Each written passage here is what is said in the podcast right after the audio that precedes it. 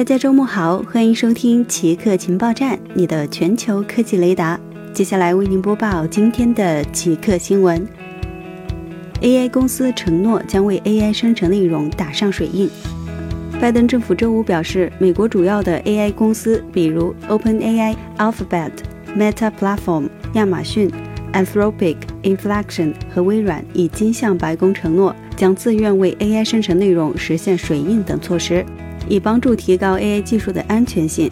这些主要 AI 公司还承诺，在发布新 AI 系统之前进行彻底的测试，并分享诸如如何降低风险等信息。随着 OpenAI 的聊天机器人 ChatGPT 风靡世界，世界各国的立法者开始考虑如何缓解这项新技术对国家安全和经济的威胁。谷歌测试能写新闻的 AI 工具。纽约时报援引知情人士消息报道，谷歌正在测试能生成新闻报道的 AI 工具，并尝试把它推销给纽约时报、华盛顿邮报和华尔街日报母公司新闻集团在内的新闻机构。该 AI 工具的内部代号为 Genesis，能吸收包含当前事件细节在内的信息，然后生成新闻稿件。谷歌认为它可以作为记者的个人助手，自动完成部分任务，让记者将时间集中到其他任务上。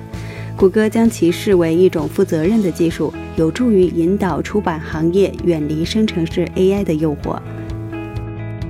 好的，以上就是本期节目所有内容。固定时间，固定地点，我们下期再见。